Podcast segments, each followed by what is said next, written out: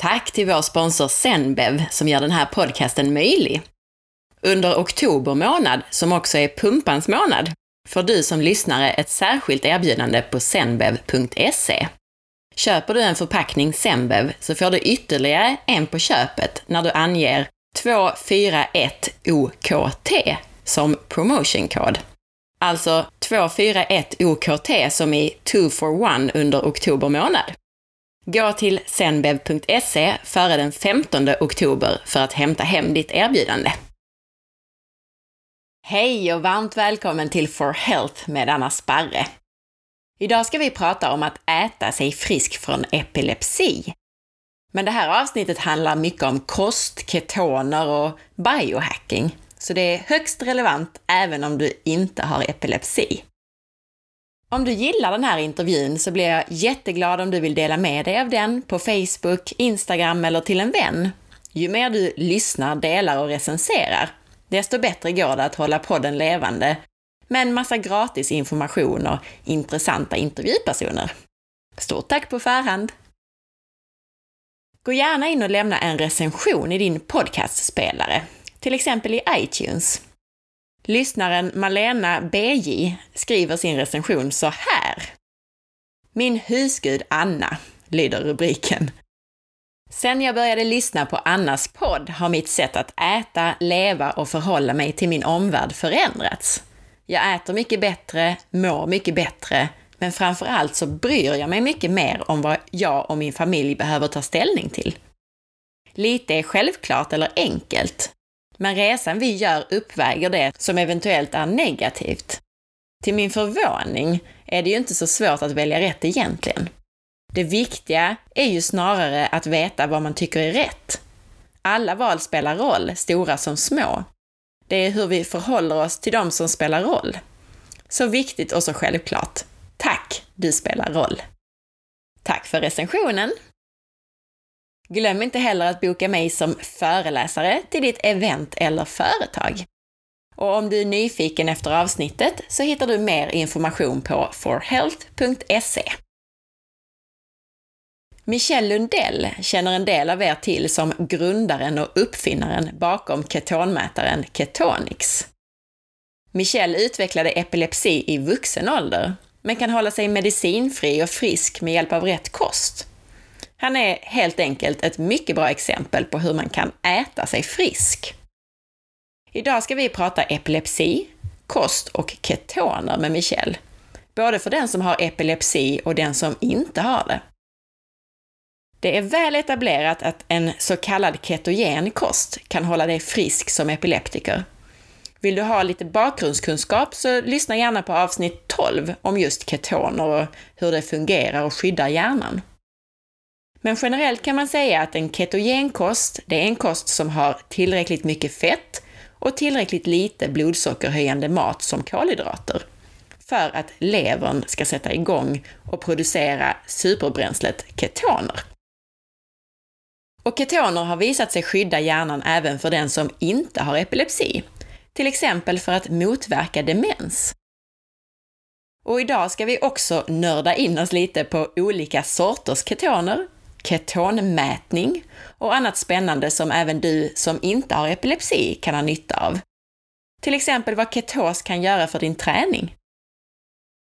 Vi slänger oss rakt in i ämnet epilepsi, men kommer också till grunderna kring vad ketos är för någonting, exempel på hur en ketogen kost kan se ut, och avslutar med detaljer kring ketoner och ketonmätning med en massa spännande om till exempel olika sorters ketos och ketoner.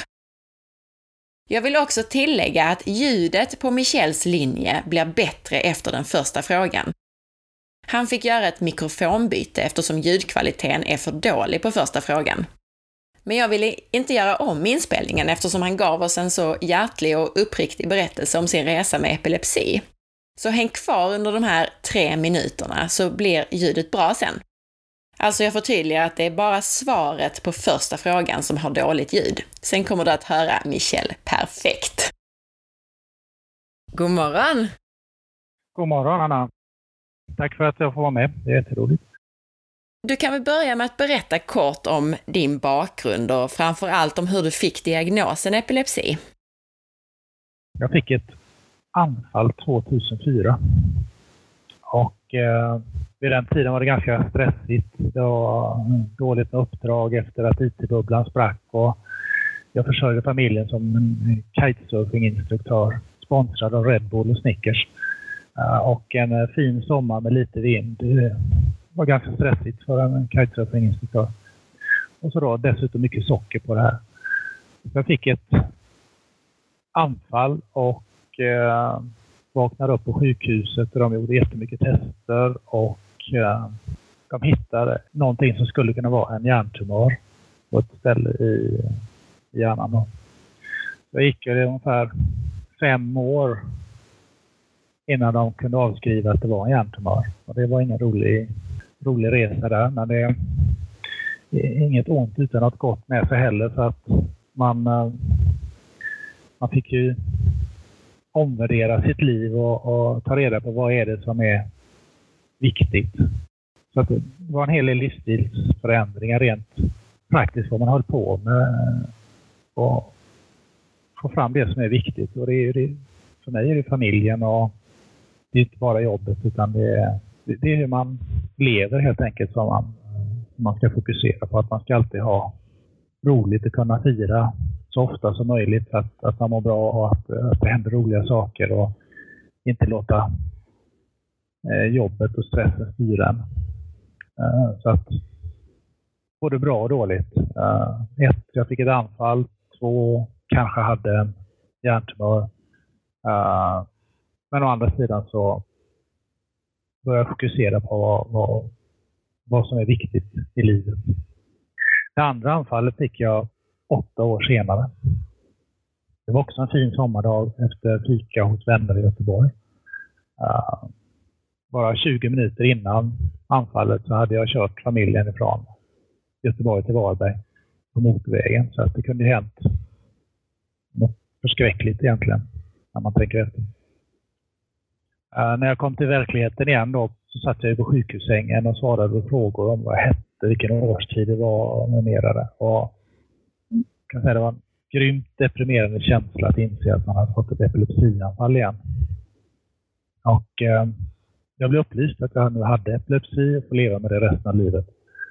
Eh, jag fick medicin redan samma dag neurologen såg till att jag skulle få en modern medicin med så få biverkningar som möjligt. Den åt jag i cirka ett år innan jag eh, beslutade mig för att söka efter alternativ. Orsaken till att jag ville sluta med medicinen var att min familj hade märkt att jag fått förändring i min personalitet. Då. Jag blivit äh, eh, kortare stubin, argare och ja, helt enkelt, jag var inte samma människa som jag var förut. Det var då jag hittade det här alternativet med, med en kost istället. Att vanlig mat kan, kan eh, ge samma effekt, om inte eh, bättre effekt, än medicin. Det var det jag tänker vi ska prata mer om här idag framför allt. Men jag tänkte, eh, Michel, för, förklara för de lyssnare som inte vet, vad, vad är epilepsi egentligen? Epilepsi är ett, egentligen ett, ett ett samlingsnamn för flera typer av anfall som kan orsakas av olika eh, saker. Uh, diagnosen epilepsi får den som haft återkommande epileptiska anfall som inte har framkallats av någon tillfällig yttre påverkan så kallade oprovocerade epileptiska anfall. Och det beror på Ja, det kan bero på att, att nervceller i hjärnan då blir överaktiva. De får för mycket stimulans. Eh, och det här kan då sprida sig då mer eller mindre. Och ett, eh, ett anfall som de här signalerna sprider sig till hela hjärnan då orsakar ofta ett, ett så kallat grand mal-anfall. Det vill säga att man blir eh, medvetslös, man får ryckningar, andningsuppehåll eh, och kramper och så vidare. Men det kan ju se ut på, på, på olika sätt det Uh, andra orsaker som, som det här kan vara kan ju orsaka skador eller sjukdomar i hjärnan. Det kan vara medfödda sjukdomar, eh, skallskador eller hjärntumörer till och med. Då. Stroke kan också rubba balansen och ge epilepsi. Uh, så vad ska man säga, det är väl ett symptom på, på massa olika orsaker då, som uh, påverkar hjärnan. Är det farligt med epilepsi? Um, oftast så är ju själva anfallet i sig är väl inte farligt utan det är mer om man kanske faller omkull och, och skadar sig då eller om man nu kanske kör bil eller cyklar eller Alltså det, det är ju det är som man får ett, eh, att man svimmar av egentligen. Det är det som är det, det, det största hotet då, eller det, det farliga med, med epilepsin. Annars är själva anfallet inget, uh, inget farligt i sig.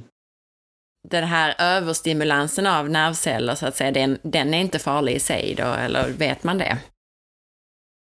Nej, de säger det i alla fall att det inte är något farligt. Det är väl mer än, kan man säga, en reset man får. Du fick det i vuxen ålder. Är det vanligt att man får epilepsi som, som fullvuxen? Det vanligaste att få epilepsi det är under första levnadsåret och när man är äldre, över 70. Däremellan är det ganska ovanligt att få epilepsi. Och då beror det ju mm, kanske på eh, skador då, eller hjärntumörer som, som, kan, eh, som kan påverka hjärnan. Då. Hade du fått någon skada? De hittade ju en, eh, när de gjorde magnetröntgen där så hittade de en, eh, en artefakt som de sa och eh, de trodde det var en hjärntumör. För den satt på ett ställe som kunde orsaka epileptiska anfall. Och det tog ju som sagt var fem år innan de kunde avskriva att det var egentligen ingenting som växte utan det, det finns någonting där men den kan vara medfödd. Det, det vet man inte eftersom man inte tog några magnetröntgenbilder från början så vet man inte om den har tillkommit eller om allt det du nämnde att då första gången du fick eh, ditt, ditt allra första anfall, att det var en stressig sommar på olika sätt. Tror du att det spelade in? Jag kände att det var svårt att koncentrera sig den sommaren. Um, tankarna flög väldigt ofta. Ja, man hade kanske fem, sex, sju, åtta grejer som hela tiden for i huvudet. Och det, var, det var svårt att, att blunda och fokusera på saker. Det, var, det, var, det, det kändes väldigt stressigt uh, i tankarna kan man säga. Um, jag tror stressen hade en viss inverkan. Uh, men jag tror också den här överkonsumtionen utav Red Bull var inte hälsosam heller då. Det var ju det, det var ju nästan bara socker, alltså, eh, dricka Red Bull och Snickers och dra folk i vattnet uh, med stora tunga drakar hela dagen. Det, plus en stress, det var ingen bra kombination. Och då nämnde du att när man väl kom fram till att du hade epilepsi så fick du medicin. Vad Är det det som är standardbehandling om man går till doktorn eller vad gör man för någonting? Ja, det är det.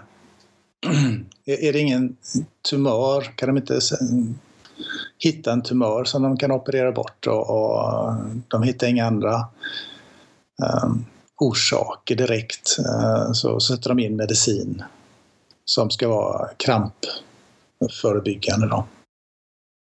Och då nämnde du redan att det fanns en del biverkningar, eh, eller du sa att du fick, att du fick personlighetsförändringar. Är det andra eh, effekter man kan få av den här medicinen, eller vad, vad är för och nackdelarna med sån vanlig medicin så att säga? Det är en ganska mörk läsning om man tittar på bieffekterna på de här medicinerna. Det är det, eh, det, är inte bara personlighetsförändringar, det är mardrömmar, det är, det är viktuppgång för, som kan vara hemsk för vissa. Det är um, ja, you name it. Man kan få massa andra grejer som man absolut inte vill ha av de här medicinerna. Jag tycker det är synd att det är så lätt för, för läkare och neurologer att skriva ut den här medicinen rätt upp och ner utan att ge ett alternativ som en, en bättre kost som eh, har, bevi, har visat sig väldigt effektiv mot epilepsi och många andra sjukdomar för den delen också som har med hjärnan att göra. Uh, när man vet att medicinen ger biverkningar. Uh, en ketogen kost, det är ju, det är ju vanlig mat. Det är ju inga konstiga biverkningar utav den. Och, uh, jag har ju varit på konferenser i, i USA och eh, om just epilepsi. Och det är hemskt att se att föräldrar med barn, de är ganska desperata. Och det kan man ju förstå om, om ens barn har flera epilepsianfall om dagen att, att de vill ju att det här snabbt ska Eh, förändras då. Men jag har ju sett dem gå fram till till sådana här utställare som erbjuder hjärnkirurgi för att sätta in eh, elektroder i hjärnan och, och så vidare. Eh, och frågar man dem om de vet vad en ketogen diet så har de ingen aning. Det har de inte fått reda på alls. Utan det är, det är operation eller, eller medicin som erbjuds. Och det är lite... Det, det, det tycker jag är tråkigt. Är läkarna generellt medvetna om det här att det, eh, att det finns en ketogen kost som kan hjälpa, eller är det okunskap hos läkarna eller bara ignorans? Jag tror att de flesta känner nog inte till det här. Den generationen som, eh, som är nu här, de, de de utbildades nog med att det finns mediciner för allting och det, liksom, det löser det löser de mesta problemen och läkare läser inte så mycket näringslära och kanske inte behandlingsmetoder med mat.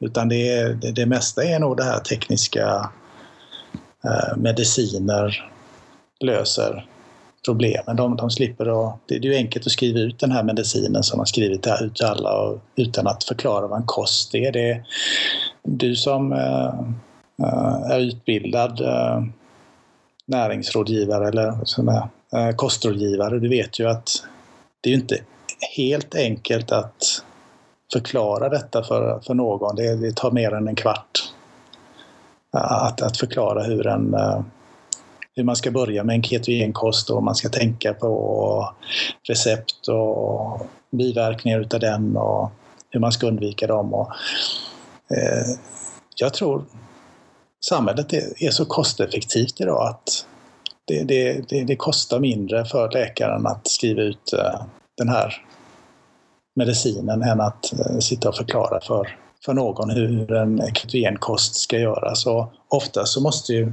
åtminstone barn som, eh, som ska in i den här ehm, det här med ketogenkost, de måste ju in på sjukhus och övervakas och sätta igång den här processen då. Och även då utbilda ja, föräldrar och vårdnadshavare då om hur det här fungerar. Så det, det, det är nog en krångligare version men det är ju en...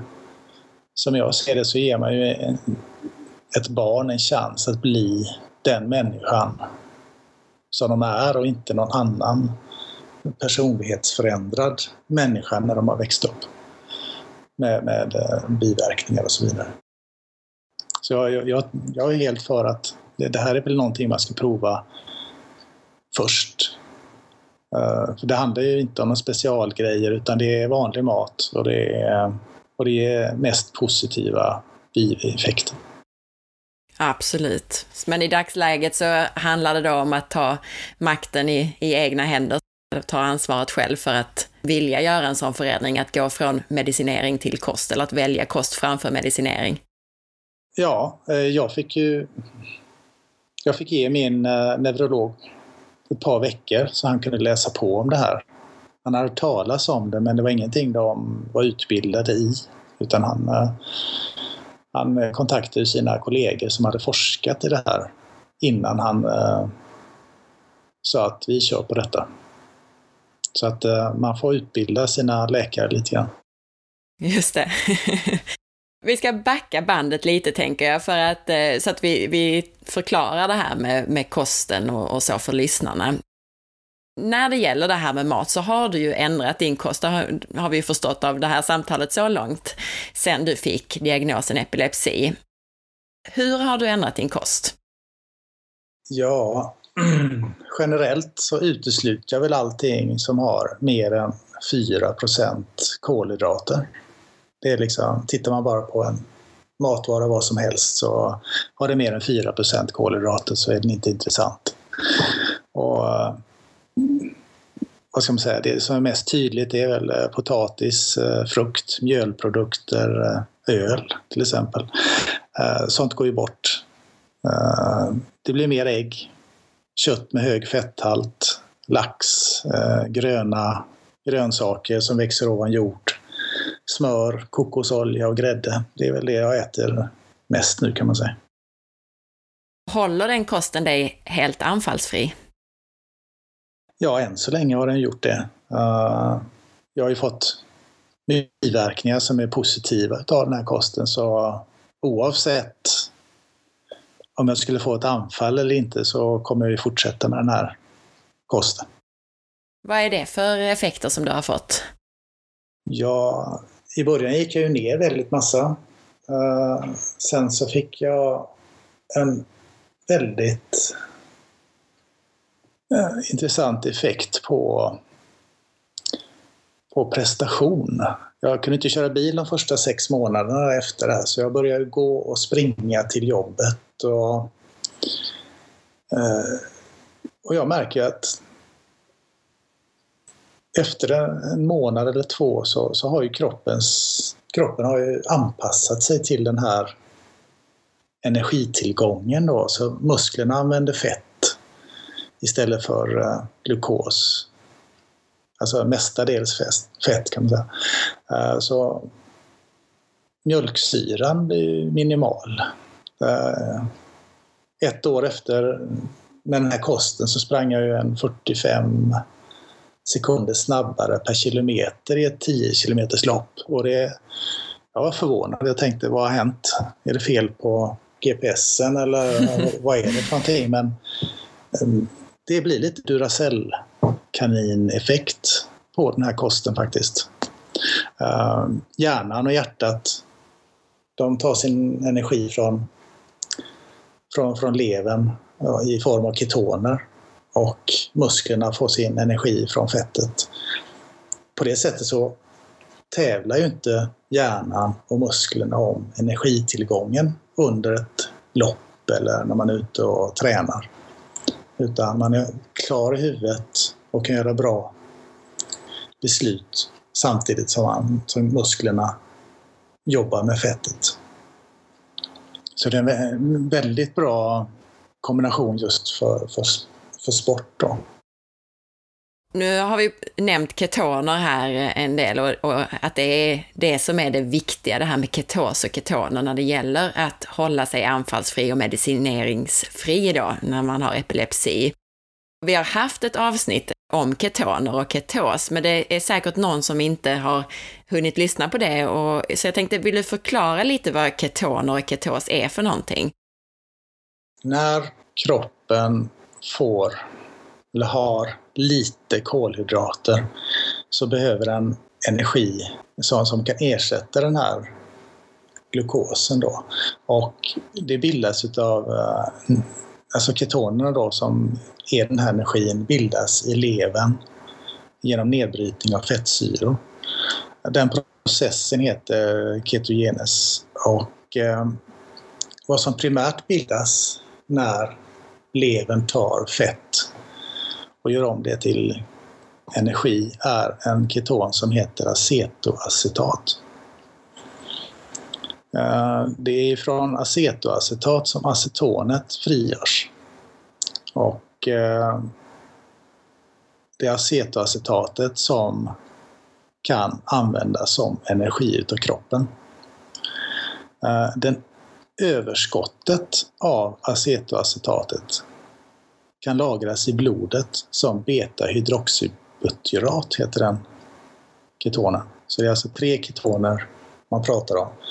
Det är acetoacetat som bildas primärt och det är beta-hydroxybutyrat som lagras som en buffert i blodet och det är acetonet som frigörs ifrån acetoacetatet.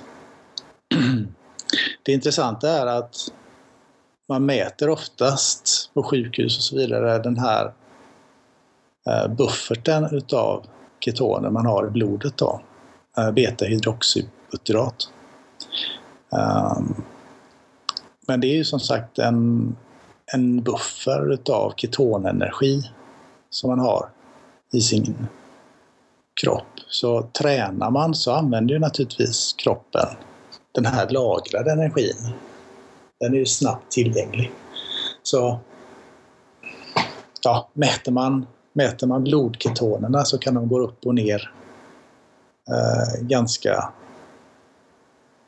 friskt.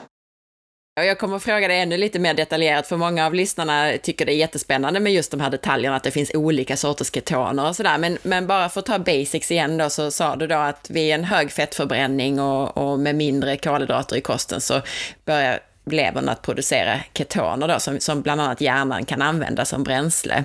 Varför är det så viktigt med ketos för en epileptiker? För, eh, för epileptiker så innebär ju det att anfallen minskar eller försvinner helt.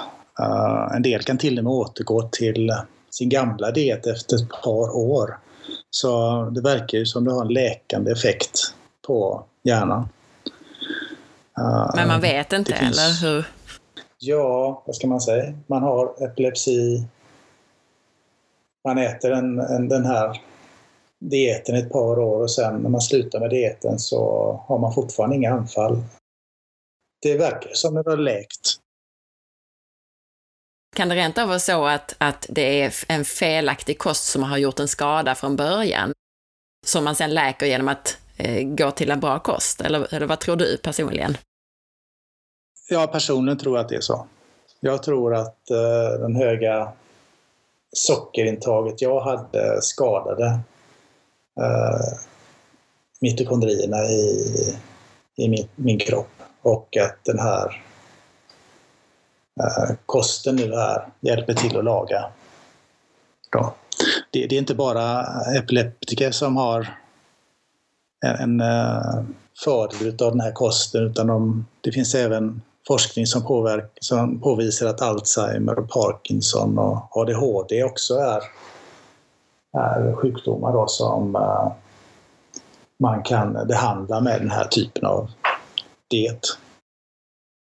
Sjukdomar då som rör hjärnan och hjärncellerna och nervcellerna då? Exakt. Eh, intressant. Ja. Men vad spelar ketoner för roll för en person utan epilepsi? Kan man ha någon nytta av det, även om man inte har epilepsi eller någon annan sjukdom som påverkar nervcellerna? Ja, att vara i ketos, eh, att undvika kolhydrater, det är fördelar. Det är, den här dieten är ju i stort sett glutenfri och eh, den hämmar ju inflammationer också. Så att rent preventivt så är det, ju, så är det en bra diet Eh, om man tänker på hjärt och kärl eh, sjukdomseffekter och så vidare. Och man minskar risken för det. Eh, man får jämnare blodsocker och ett jämnare humör. Man kan... man håller en, en hög energinivå. Det är väldigt, det är väldigt märkbart när man börjar med den här dieten att, att humöret och, och energinivån är konstant. Ehm, vill man tappa några kilo så är det enklare om man har hållit på med den här dieten och köra 5-2 eller 16-8 eller vad man nu eller fastor överhuvudtaget. Man kan uh, hyfsat enkelt reglera sin vikt genom att hoppa över ett par mål för att man har energin i sig. Och du nämnde ju också andra fördelar just av själva ketosen i det här, att du upplevde den här mentala klarheten och, och eh, prestationsfördelarna också på just, just när det gäller ketoner. Yes. Har du märkt några andra sådana fördelar förutom, förutom detta och, och, att du då slipper medicinering som är den stora grejen? Ja, det är bra. Um, förutom att man uh, är och tänker som en Duracellkanin så... Nej, man tänker kanske inte som en Duracellkanin, men man känner sig som en sån i alla fall. Och, uh, jag tycker nu idéerna sprutar mycket mer nu än vad de gjorde förut. Nu kan man fokusera på ett helt annat sätt. Du har nämnt kosten här och att hålla sig under en viss procent kolhydratmängd, då, under 4 sa du själv där. Men om man nu vill komma i ketos, hur gör man enklast? Man håller nere kolhydratintaget mer då? Jag är inte kostrådgivare eller läkare och måste ju då naturligtvis rekommendera att man konsulterar någon, en kostrådgivare eller läkare då innan man gör några förändringar i sin kost. Det hade varit väldigt enkelt för mig att säga att fastar man i ett par dagar så kommer man i ketos. Och det, det gör man ju. Men uh, jag tror att någon som inte uh, har, ja, har man ingen hjälp så, så kan det bli bieffekter som inte är som i sig kan bero på att man försöker för mycket. Um, och eh, jag rekommenderar nog att man pratar med någon som till exempel Anna Sparre till exempel. Eller man eh, tittar på, eh, man läser kostdoktorn.se med de råden som Andreas Enfeldt ger. Alltså, bieffekten jag tänker på det kanske är effekter utav sin forna kost som kanske är högkolhydrat och lågfettsdiet. Att man om man ändå skiftar till en högfettsdiet, att det kan orsaka att gallan, att gallstenarna frigörs. Och det är ju ingen effekt utav den höga fettet i sig utan mer eh, en, en, en, en bevis på att det har börjat fungera igen. Att man sköljer ut gallan. Um, vad jag vet så har jag inte sett någon studie som påvisar att fettet i sig bildar gallsten utan det är nog mer en högkolhydratsdiet som bildar gallstenar och att säga att en högfettsdiet orsakar gallstensanfall är ju bara delvis sant då eftersom de sköljer ur de här gallstenarna. Det kan ju vara en bieffekt. Ehm, sen ehm, en annan är att trycker man, börjar man trycka i sig för mycket fett, att eh, kroppen inte är van vid detta och man kan få en eh, lite andra symptom då. Så att jag tycker nog man ska eh, man ska prata med en kostrådgivare om hur man ska komma i ketos. För det är man kan ha vissa sjukdomar, man kan ha vissa förutsättningar som gör att man kanske ska, ska man säga, närma sig en LCHF-diet på ett visst sätt för att få en bra effekt. Hoppas jag gjort mig förstådd här lite grann. Svårt att förklara. Alltså att, att byta ut eh, kolhydrater mot eh, andra lågkolhydratsalternativ successivt är väl ett sätt att göra det. Eh, och göra det gradvis. Det, det, det är som att introducera medicin. Man, man börjar i små mängder och sen kan man öka dosen. Då.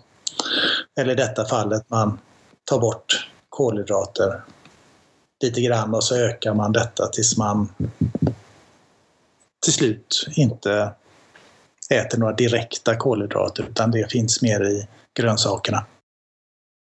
Men om man nu har tagit hjälp, säg att man som förälder till exempel har ett barn med epilepsi eller till och med en, en tonåring med epilepsi och, och så har man ändå fått lite grundkunskap, man kanske har tagit hjälp av en kostrådgivare. Om man nu tycker att det är svårt att hålla sin 12-13-åring i full ketos, kan man gå någon slags mellanväg? Alltså hjälper det med en bra fetare mat även om man inte är i full ketos? Ja, Um, så länge du äter en fet mat så, och, och, lite kolhydrater så, så tillverkar ju kroppen ketoner. Det är ju inte så att ketos är bara att kroppen tar fett ifrån kroppen utan om, om man äh, sätter i sig mycket smör och bacon och, och ägg så kommer ju naturligtvis ketonerna ifrån maten. Då. Så att ähm, visst, en fetare mat är bättre. Men, men om, eh, det är svårt ibland, alltså barnen går i skolan och, och man har inte full koll alltid på, på, sitt barn till exempel. Om, om man gör några undantag så att säga, förstör man allting då? Eller är det ändå bättre att, att försöka hålla en, en ketogen lågkolhydratkost, även om, man, om det inte alltid blir fullt ut? Ja, jag tror att det är viktigt att inte blanda en, en, en, en, en hög kolhydratskost och en högfettsdiet. Alltså inte bakelser är inte bra, men det, det förstår väl alla. Eh, men att man inte inför snabba kolhydrater och fett samtidigt, då får man en, en eh, dålig effekt. Det får man. Men att börja att låta sina barn äta ägg och bacon till frukost tror jag är en bra grej. Det är, för det första så håller de sig mätta och, och eh, får kanske inte sug efter någonting annat. Och de håller sig åtminstone den större delen av dygnet i ketos. Sen vad som händer efter, på eftermiddagen i skolan och så vidare, det, det är svårt att hålla koll på. Men jag försöker ge mina barn eh, bacon till frukost. För det är, det är enkelt för dem att äta, de tycker om det och då vet jag att de är i, nästan i ketos på morgonen och de, ger man dem då bacon så kommer de hålla sig fram till lunch, minst i alla fall, på en bra kost. Apropå det, vad, vad äter du själv en vanlig dag? Börjar du med bacon och, och ägg eller hur ser det uh, ut? Ja, om inte mina barn ätit upp dem så... um, ja, oftast så börjar jag ju tidigt på morgonen vid fyra tiden med en kaffe. En fet kaffe helt enkelt med, med smör, kokosolja och grädde i. Uh, ett glas vatten spetsat med en halv citron, uh, matsked chiafrön uh, och så tar lite salt till detta. Då. Och sen multivitamin, magnesium som tilltugg. Det är frukosten. Uh, när barnen vaknar så blir det kanske ett ägg uh, och några bacon. Uh, till lunch, ja, är jag hungrig så kan jag ta ett par ägg. lite hästkorv eller en sallad till exempel. och på kvällen så gärna lax och någon mozzarella-sallad med någon fet bearnaisesås till. Det är väl en ganska typisk dag kan man säga. Vad händer om du gör avsteg från den maten?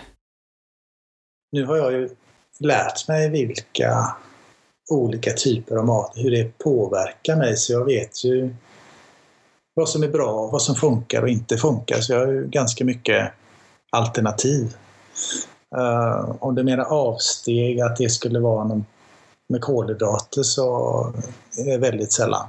Det är, då är man bortbjuden på något kalas och äter för att vara social så. Men det har inte inducerat något, något anfall eller att du behöver ta medicin, mediciner eller så för att du någon gång har, inte har följt din, din kost till punkt och pricka? Nej, det, det har det inte. Jag är i ketos uh, ständigt. Uh, det enda avstegen det är väl uh, det är väl champagne någon gång då och då. Eh, men det är ju inte så ofta så att det är, det, det, det är väldigt lite om man räknar ut hur många gram det är. Så att, eh, jag har inga sådana cravings för, för, för, något, för några kolhydrater ändå. Så att, jag får mer cravings efter bacon. Så att, det låter bra. Absolut. Och du håller dig helt, du äter inga mediciner alls nu då, eller? Nej, nej, gör jag inte. Och då kommer vi in på det här med att mäta ketoner.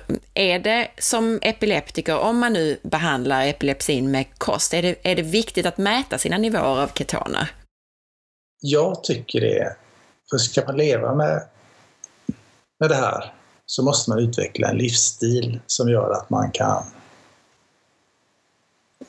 ja, inte sluta med det för att det är för jobbigt att, att hålla på med, med en sak utan jag mäter mig väldigt ofta för att se hur min kropp reagerar på olika aktiviteter eller, eh, eller dieter eller fastor eller vad det nu är för någonting så jag vet hur jag kan styra min ketos.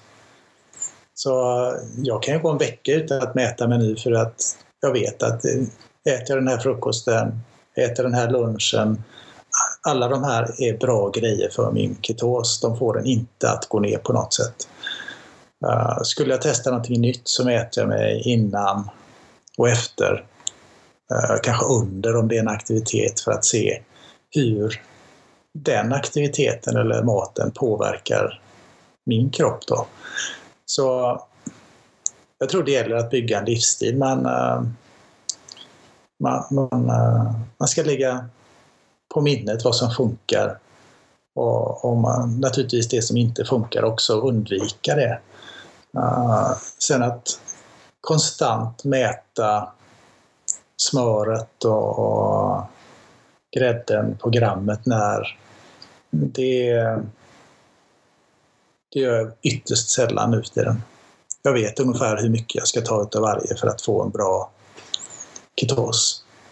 Så att när man börjar med en sån här diet eller livsstilsförändring som det blir, då är det ju bra att mäta så man vet vad som fungerar och vad som fungerar bra och mindre bra. Så att i början tror jag att det är ett väldigt viktigt instrument att veta att man är på rätt väg och att just min kropp kanske ska ha eh, mycket mindre protein än vad jag trodde förut eller uh, mer protein eller uh, mer fett. Och då nämnde du innan att eh, hos, eh, hos läkaren så mäter man ju ofta då blodketonerna, den ena sortens ketoner. Vad finns det för olika sätt att, att mäta hur mycket ketoner man har i kroppen?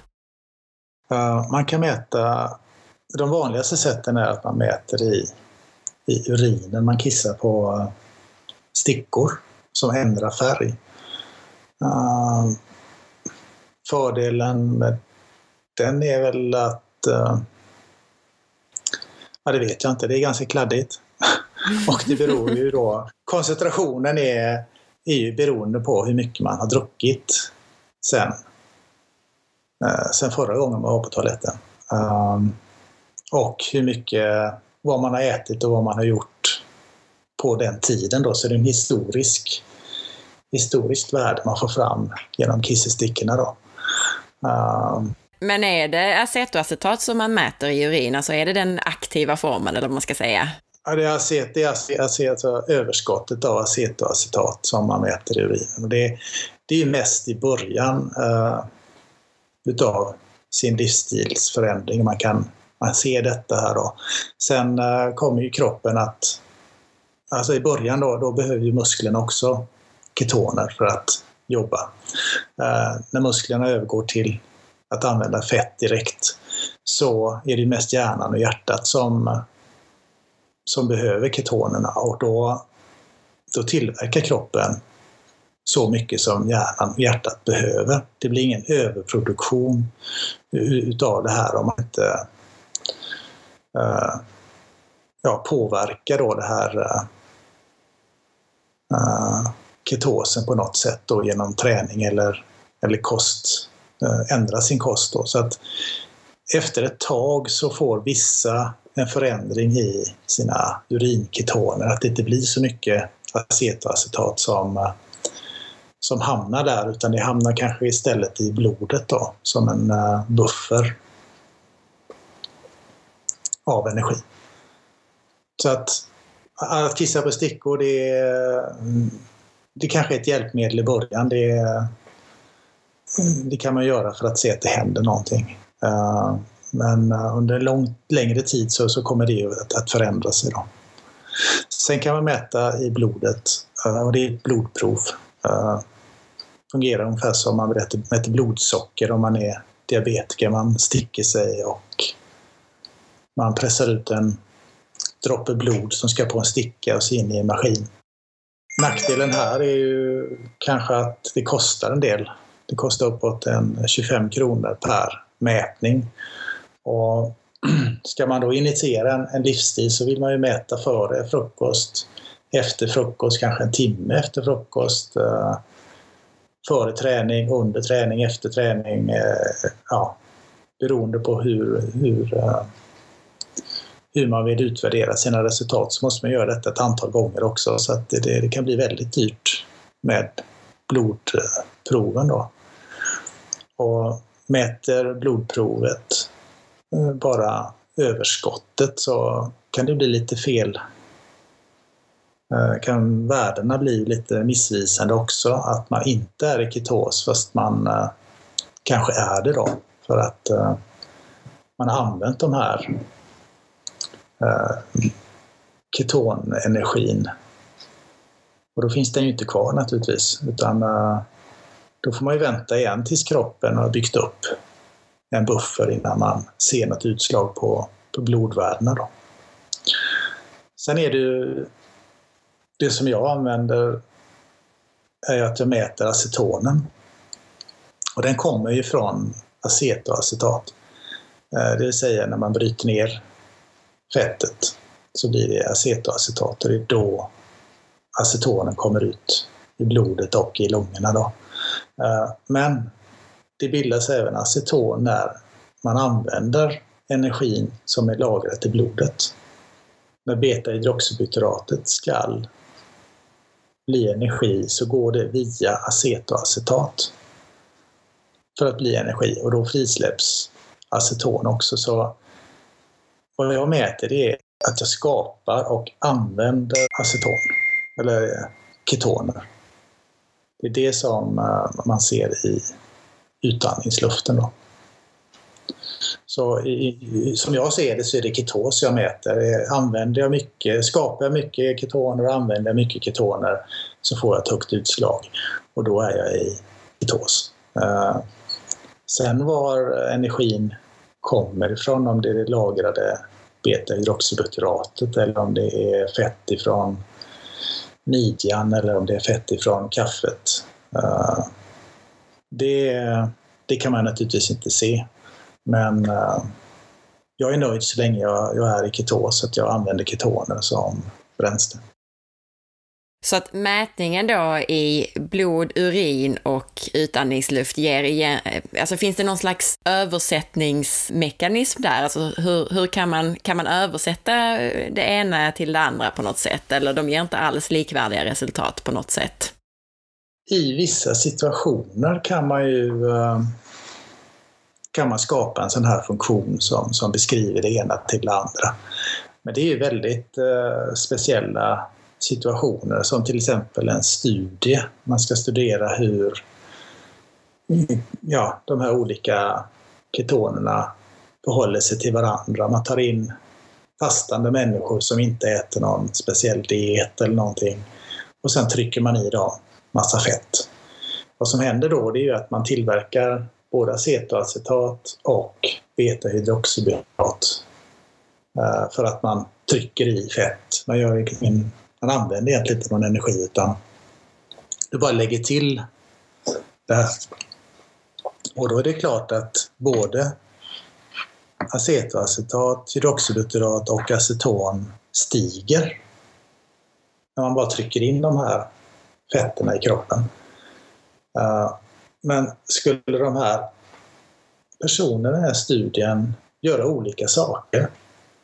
Eh, Motionera eller inte motionera, styrketräna eller inte styrketräna eller ja, som livet är, att man håller på med olika saker. Då hade man ju fått kanske inte riktigt så fina kurvor som, eh, som man får i en sån här studie som, som bara visar hur ketos eh, induceras. Då. Sen beror det ju väldigt mycket på om man har en hög eller om man har en eh, låg ämnesomsättning. Om man eh, har hållit på med den här dieten mer än en månad till exempel så att kroppen har förändrat sig. Så jag säger i vissa situationer så, så finns det en korrelation. I andra situationer så, så, finns det, så är det en helt annan korrelation. Och man vet inte när kroppen bestämmer sig för att använda ketoner i blodet eller skapa nya ketoner ifrån kroppens fett eller ja. Så nej, det finns ingen bra eh, funktion däremellan. Det, det, det stämmer oftast men det, det, kan bero på så mycket andra faktorer så att eh, nej, det finns ingen, eh, ingen sån funktion. Spelar det någon roll? Jag tänker, du nämnde lite det här med, med om man sätter samman en studie och trycker i folk fett. Och, alltså spelar det någon roll varifrån ketonerna kommer för behandlingen av epilepsi? Spelar det någon roll om det är för att man äter väldigt mycket fett eller av fasta och hård träning så att man använder fettdepåerna i kroppen? Vad säger du om det? Nej, jag tror inte det. Uh, en vän till mig eh, som forskade det här, eh, han heter Dominic D'Agostino, han har visat i sin forskning eh, som han har gjort för NASA och amerikanska flottan att bara genom att inducera ketoner i blodet så har man fått ner uh, krampanfall. Så uh, hans forskning var egentligen på attackdykare uh, och uh, de fick krampanfall när de var nere på väldigt djupa, väldigt högt djup kan man säga. Och trycket blev väldigt hårt. Då, då fick de krampanfall. Men genom att inducera ketoner i blodet så kunde de klara sig från krampanfall. Så det är varifrån ketonerna kommer, det tror jag inte har någon, betydelse faktiskt. Dominik D'Agostino, det är väl han som, som forskar just på att ta fram tillskott också av ketoner. Vad, vad tycker du om det? Ja, jag kan se att det, det finns tillämpningar då snabb, snabba ketoner kan, kan hjälpa Uh, rent personligen så tycker jag att man ska använda vanlig mat. Det det, det är min. Det finns, en, eh, det finns ett företag som har eh, gjort produkter med ketoner i nu. Ehm, och det hörde jag lite hemska rykten om. Jag har inte verifierat det själv, men att de har tillverkat en bar, en sån här powerbar kan man säga, med ketoner grejen eh, i sig är väl okej, okay, men den här powerbaren innehöll ganska mycket kolhydrater också. Då. Så om man tänker, ja, precis, om man tänker på en diabetiker som tar en sån här, det är ju rent eh, livsfarligt. Man höjer både ketonnivåerna och sockret samtidigt. Och det är ju riktigt eh, illa för typ 1-diabetiker. Men rent potentiellt med ketontillskott så kanske det skulle varit någonting eh, att ta till om man nu någon gång råkade göra ett undantag eller misstag med sin kost. Kanske. Men jag, jag kan säga jag, jag får ju plugga lite grann för uh, kokosolja. Det är väldigt snabbt det också. Så det, Just det. Sen kan, sen, sen kan man ju ta sån här uh, olja. Uh, MCT-olja. MCT, MCT-olja, ja. Det är ju väldigt effektivt också. Men det gäller att man har där måste man ju mäta. Man kan liksom inte ta en mun eller hälla i en skvätt i kaffet. Det kan bli för mycket kan man säga. Det här med att mäta i utandningsluft, det var ju någonting som du själv började experimentera med eh, och, och du uppfann ju till och med en, en produkt. Berätta lite om, om det.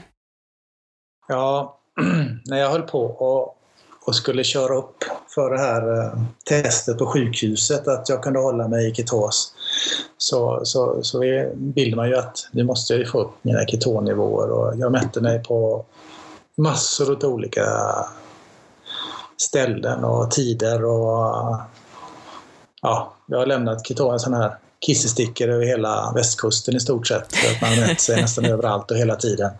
Och så fick jag ju tag på en blodmätare och jag mätte med, med den och jag jämförde med, med, med de här stickorna. Uh, jag blev förbannad ibland. Uh, ibland så funkar inte blodstickorna. Då kostar det 50 spänn för att mäta sig en gång och ja, det blir dyrt. Och det, jag fick ingen korrelation mellan, uh, mellan urinproven och, och blodmätningarna. och så, här. Så, jag, så jag började undersöka lite grann, forska lite det här med, med hur ketosen egentligen fungerade. Och då såg jag den här biprodukten, då, eller vad man nu ska säga, den här att acetonet kommer ifrån acetoacetatet Och det är ju oavsett eh, var det kommer ifrån, om det kommer från blodet eller från levern direkt. Då. Så jag tänkte, jag får prova, se om jag kan mäta det här på något sätt. Och eh, ganska snart så märkte jag att det var det gick ju bra att mäta detta. Det, det, det följde väldigt väl eh, de här urinnivåerna och blodnivåerna på sätt och vis. Eh, så att jag loggade detta ganska länge och tyckte att men, jag har fått ett instrument här nu som säger att nu, nu har jag högre acetonnivåer än vad jag hade i, i förmiddags. Och vad jag har gjort nu det är bara en, jag har tränat väldigt, väldigt lågintensivt. Uh, och, och, fått upp min fettförbränning då så att det verkar ju logiskt. Jag gjorde massa tester runt omkring och uh, ja, jag tyckte den fungerade ganska bra den här konceptet och uh, jag delar med det här, mina idéer till Eh, bland annat eh, Andreas Enfeldt och bad han kommentera lite grann vad han tyckte om det här. Och han sa ju det här är en, det är en, det är en bra grej. Det är många som kan ha det här som en livsstilsförändringsinstrument. Då. Så jag började utveckla den och göra den mer eh, så andra kan använda den också. Och eh, intresset har ju varit jättestort. Eh, jag, har jag var till och med tvungen att sluta mitt arbete bara för att hålla på med det här. Och eh, det är jätteroligt. Jag har också mm, testat din produkt och även om jag inte har epilepsi eller måste mäta mina ketoner på det sättet så är det intressant att se vad kosten gör med, med den och, och, vad som händer i kroppen beroende på vad man äter. Så att jag kan verkligen, om man tycker om att vara lite sådär biohacker och testa sig själv, så tycker jag definitivt, även om man inte har någon slags sjukdom, att man kan, kan använda sig av det. Absolut. Vi, eh, jag har ett litet projekt med, med eh, några i USAs landslag i, i triathlon. Det är en, eh, en tjej där som heter Amanda Stevens som hon, har, uh, hon siktar på att vinna VM nu i Ironman i oktober. Uh, och uh, hon använder den här och en eh, metod som heter Maffeton-metoden. Det är en, en, en, doktor som heter Phil Maffeton som har utvecklat en metod för just som säga, träna i den här fettförbränningsnivån för att utveckla de aeroba musklerna. Och det är ju där eh, i de musklerna som den största fettförbränningen sker. Och det är ju en väldig fördel för triatleter att kunna använda sin, sin lagrade fettkällor istället för eh, kol eller glukosdepåerna i kroppen. Minimerar ju mjölksyran och du är klar i skallen och, och du får bra tillförsel av energi till hjärtat. Uh, så det är, ja, det, det är kul att de använder det och vi har, vi har nya idéer på, på hur man mäter och eh, kanske just för att träna och mäta samtidigt. Så man får en direkt feedback i eh, var man ligger i sin fettförbränning så man kan öka den effektivt eh, i sin träning. Då. Nu blir det säkert jättemånga lyssnare intresserade och, vill ha en egen sån här mätare. Vad, vad, heter den och var hittar man den och var kan man köpa den? Den heter Ketonix och den finns på en eh, hemsida som heter www.ketonics.com Uh, eh, det är där man kan köpa den just för tillfället. Uh, uh, vi får se om den finns tillgänglig på på GKs. Jag får plugga lite för det. Jag ska på en uppfinnartävling där imorgon. Så om man vägarna förbi GKs kanske man kan köpa den där inom kort eller eh, ja, eh, det, kommer flera ställen men eh, tittar man på vår Facebook-sida eller på vår hemsida så, så finns det information om man kan skaffa en sån här mätare. Och du nämnde ju här att, att ni höll på att titta på hur man kunde mäta under tiden man tränade för att mäta så att säga användningen av ketoner. Är det en ny uppfinning som är på gång då? Eh, det är en variant på den här, det kan man säga. Den finns inte än uh, att köpa men uh, vi, har, vi har prototyper som, som är på. Vad spännande. Är det någonting annat så som är på gång eh, med Ketonix eller, eller några nya uppfinningar nu från din idésprutande hjärna, tänker jag? ja, vi är väldigt... Uh, vi har väldigt mycket att göra nu kan man säga. Just i dagarna har, uh, har det kommit ut en massa blogginlägg på en, en, bloggare som heter Tim Ferris. Jag vet inte om du vet vem det är. Jo, han, är, han är ganska stor, stor i USA. Exakt. Han bloggar nu om den här mätaren här så vi är, vi, vi, vi är lite busy just nu kan man säga. Sen är det, det är ett par studier uh, som är på gång där de vill ha ketonixar också då för, eh, för just patienterna som är i studien, att de kan ha det som en, en kompass eh, av sin ketos, att de ser att de är i ketos, att, vad som, att de håller en bra nivå. Då. Det är en studie som har, handlar om hjärntumörer och den är väldigt intressant. Eh, Dominic D'Agostini som vi berättade om förut, han har forskat mycket på det här och det är väldigt effektivt i, i många, många former av cancer så, så fungerar den här dieten väldigt bra också.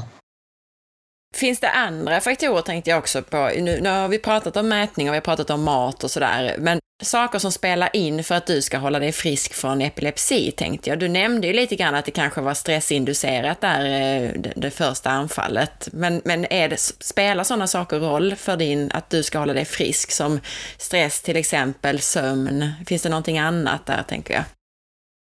Ja, stress är ju väldigt... Det påverkar ju binjurarna om inte annat eh, negativt. Eh, har binjuren ingen bra funktion så, så kan man få en onormalt hög eh, kortisolproduktion. Då.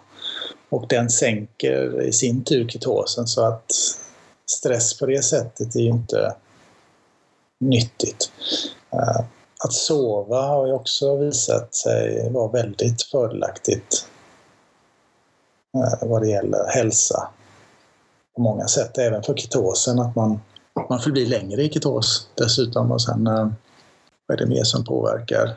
Ja, naturligtvis att röra sig är ju viktigt eh, för ketosen med. Eh, att man, att man rör sig tror jag är viktigt. Det kanske inte är, för de flesta kanske det inte är jätteviktigt att ligga i optimal fettförbränning så fort man ska gå till posten eller gå till brevlådan eller men jag tror det är viktigt att man måste ha en ämnesomsättning som fungera.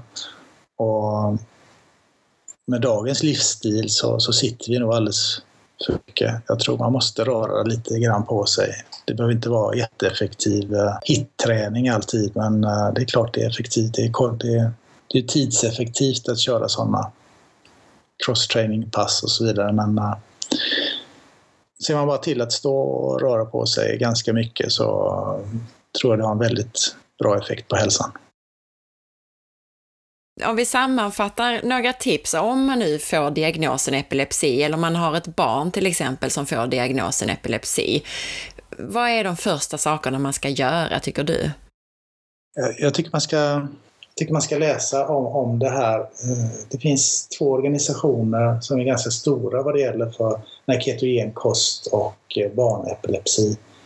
Och det är Charlie Foundation i USA de har eh, väldigt stora eh, konferenser och eh, events för att promota en sån här diet framför drastiska medicineringar eller operationer. Då. Sen finns det Matthews Friends i England som också är en stor organisation. Jag tror den är driven utav föräldrar mest. Just för att eh, få ut budskapet att det finns alternativ till mediciner och, och operationer. Då. Det är ett bra källor att titta på. Sen får man hoppas att de har en, eh, en läkare och neurolog som är öppen för, för detta och läser på vad det är för någonting. Som jag ser det så är det en, eh, det är en metod som är vanlig mat. Så att det, det, det, det, min åsikt är att det är det man ska först prova. Det ger ingen skada. Nej, precis. Så, så, så titta på de här eh, hemsidorna, eh, prata med sin läkare, uppmana dem och att eh, kanske läsa på lite och att sen kanske då, du nämnde en successiv upptrappning då och kanske prata med en kostrådgivare också. Ja, vad bra. Om man nu vill komma i kontakt med dig, är det då ketonix.com eller har du andra, eh, andra händelser, hemsidor och event och sådär? Det kommer på vår hemsida mer, mer bakgrund eh, till detta och om mig och, och så. Det, det, det, kommer på hemsidan, så, så titta på hemsidan. Vi håller på att göra om den, strukturera om den så att det blir eh, bättre och mer information om detta. Och det kommer mer tips och mer länkningar och, och, och sånt här ska vi lägga upp också. Mm, vad bra. Då ska jag bara säga tack snälla Michelle för att du tog dig tid att vara med här fast ni har så himla mycket att göra och, och jätteroligt och stort grattis också till alla framgångar med det här. Verkligen roligt att följa dig och följa produkten. Ja, tack så mycket. Det var jätteroligt att få med. Tack för att du lyssnade. Jag hoppas att du gillade intervjun och om du gillade podcasten så glöm inte att dela med dig. Missa inte heller att följa med på facebook.com forhealth.se och på Instagram via signaturen asparre. Titta gärna in på bloggen på forhealth.se och ha en riktigt fin dag och vecka så hörs vi snart igen.